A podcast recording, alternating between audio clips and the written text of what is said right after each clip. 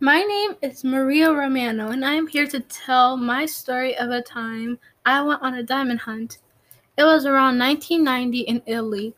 I was with my colleague Leonardo, otherwise known as my best friend. We met in high school 12 years ago before this extraordinary event.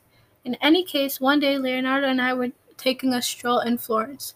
We stopped as we saw a poster saying there was a missing diamond and the reward was 5000 euro, 500,000 euros. After that day, our whole lives changed. It appeared someone stole the diamonds from a museum and they had hidden them in a safe place where no one could find them. Little did they know that my friend Leonardo had some very high tech devices at the time. This would help us find the diamonds easily.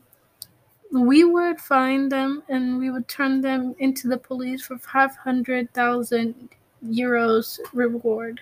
We wanted to show the world that they are modern day heroes out there, and we needed the money to start our own business of some sort in the future. A couple of days passed, and we found what we thought was a lead where a priceless diamond were hidden turns out to be a bust. So we had to try again and start searching and searching and searching. We kept going to the wrong places, and it just felt like we were wasting our time.